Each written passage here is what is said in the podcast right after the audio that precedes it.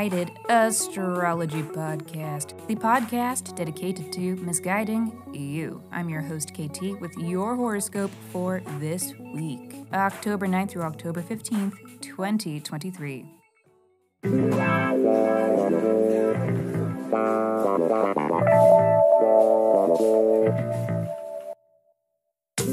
Welcome back to the podcast where I don't know you, but it might seem like I do because I am sharing musings that are based upon the sun and the moon and the planets and shit. Every week I do a little sky spying and then I report back so that you can know what the fuck is going on around here. The astrology is sound, but my guidance may not be and that is totally up to you. Okay. Quick housekeeping. Special thanks to Cassie, Aubrey, Floyd, Denise, and Julia. Thank you. Thank you for rating and reviewing the pod. Uh, and it's possible that this episode drops before I've had a chance to send you your birth chart reports, but they won't be far behind in case you are hearing this first. But yes, that's right, other listeners who haven't reviewed yet, you can, you should, and if you do, I will send you a 24 page, in depth birth chart report. So please review Misguided Astrology wherever you stream your pods from, or tag us in a shout out on social media, and then reach out and tell me so that I know where to send your report. Just email your birth dates, birth date, time, and location to misguidedastrology at gmail.com. And alrighty, everybody, that concludes my notes. And so, on that note, let me hurry up and shut up so that I can keep talking because this is your weekly horoscope. Monday and Tuesday too. Venus? Is everything all right in there? No! Okay. What the fuck is going on in here on this day? I'm your Venus. I'm your fire. Your Only Venus.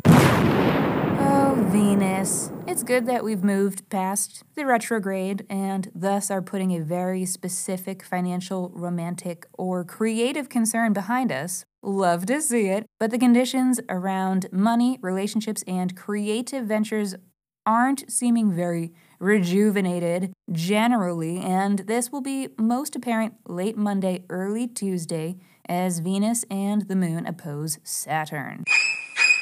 This indicates a boundary or restriction having to do with money, spending, relationships, romances, friendships, and, you know, creativity, Venusian things. But it doesn't have us down too bad. What's cute is that the moon's conjunction is with Venus during this time, so that's just a cutie little mood boost. It's keeping us afloat despite these Saturnian restrictions. But Saturn is still bearing down upon us, so there is a slight rain cloud hovering over our fun plans and fun planning. It's not a great day to spend money or to profess your undying love for someone or something, but it is a time where it won't feel terrible to set something down with the idea of simply revisiting it later, okay? Best not to force things right now. More Tuesday. Today, Pluto stations direct, which is kind of neither here nor there in terms of our individual experiences, but has more to imply about our overall shared climate here on this rock in space. Pluto is wrapping up a long chapter in Capricorn, which was a period of power in tradition, particularly on a global level, you know, politically, geopolitically, and, you know, financially the norms and traditions were holding and do hold the power, but things are shifting. Spooky. Wednesday. Good news, Martians and everybody else too. Mars stations in Scorpio today. So Mars has returned home for some recuperation after a draining pass through Libra, which indicates our energy levels will be improving.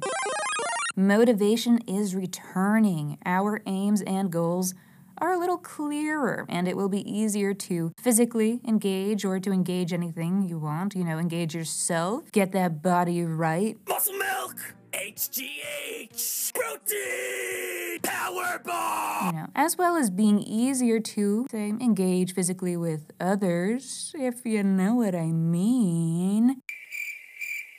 Okay, I know you know. You do know what I am talking about. Thursday.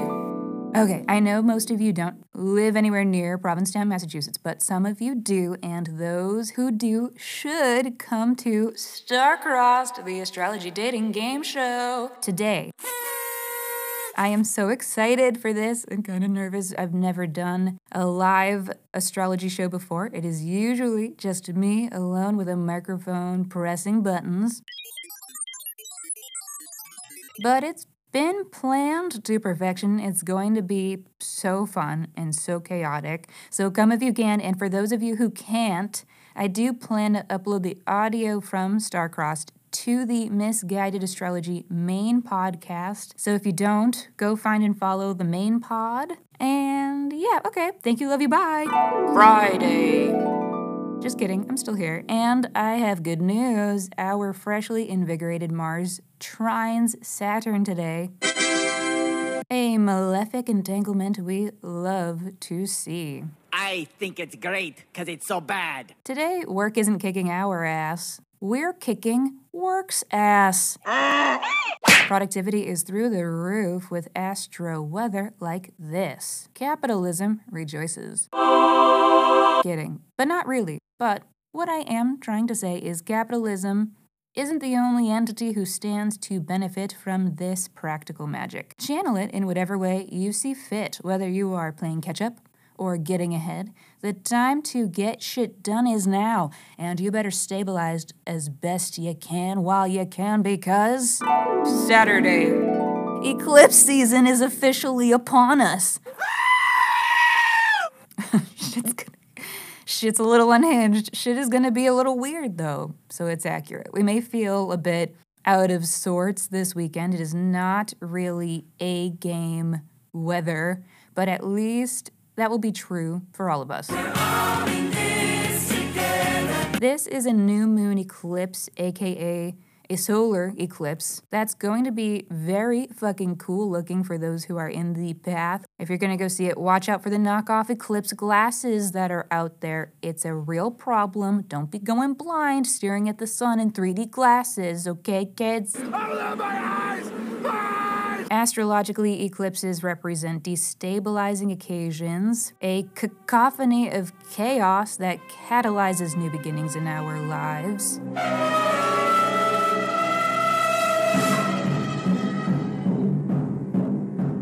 A sort of a domino effect where one thing leads to another thing, leads to a new beginning in our lives, and that first domino of this chain reaction is getting a little push with this eclipse. We did kind of touch on it last week, but let's dive in again to inspect your eclipse themes. Cancer, all this eclipse chaos is having to do with your house, home, or family, or a house or a, a property. These are your hot button topics for the eclipse. So it's really about maybe having to put some aspect of something down or an attitude about something down or getting rid of it. And this creates space for opportunity to arise in this area of house, home, and family. And generally, with eclipses, it's not really like you're ready to put it down. It's sort of like the decision is made for you and then you gotta roll with it. But, you know, just get ready to cleanse or to purge or to drop some baggage that relates to house, home, and family. And in whichever case, it may not all reveal itself this weekend, but trust that it will all be revealed in time. Alrighty, everybody. Thank you for listening to this unhinged edition of the Misguided Astrology Podcast. I'll see you next Monday. Mwah.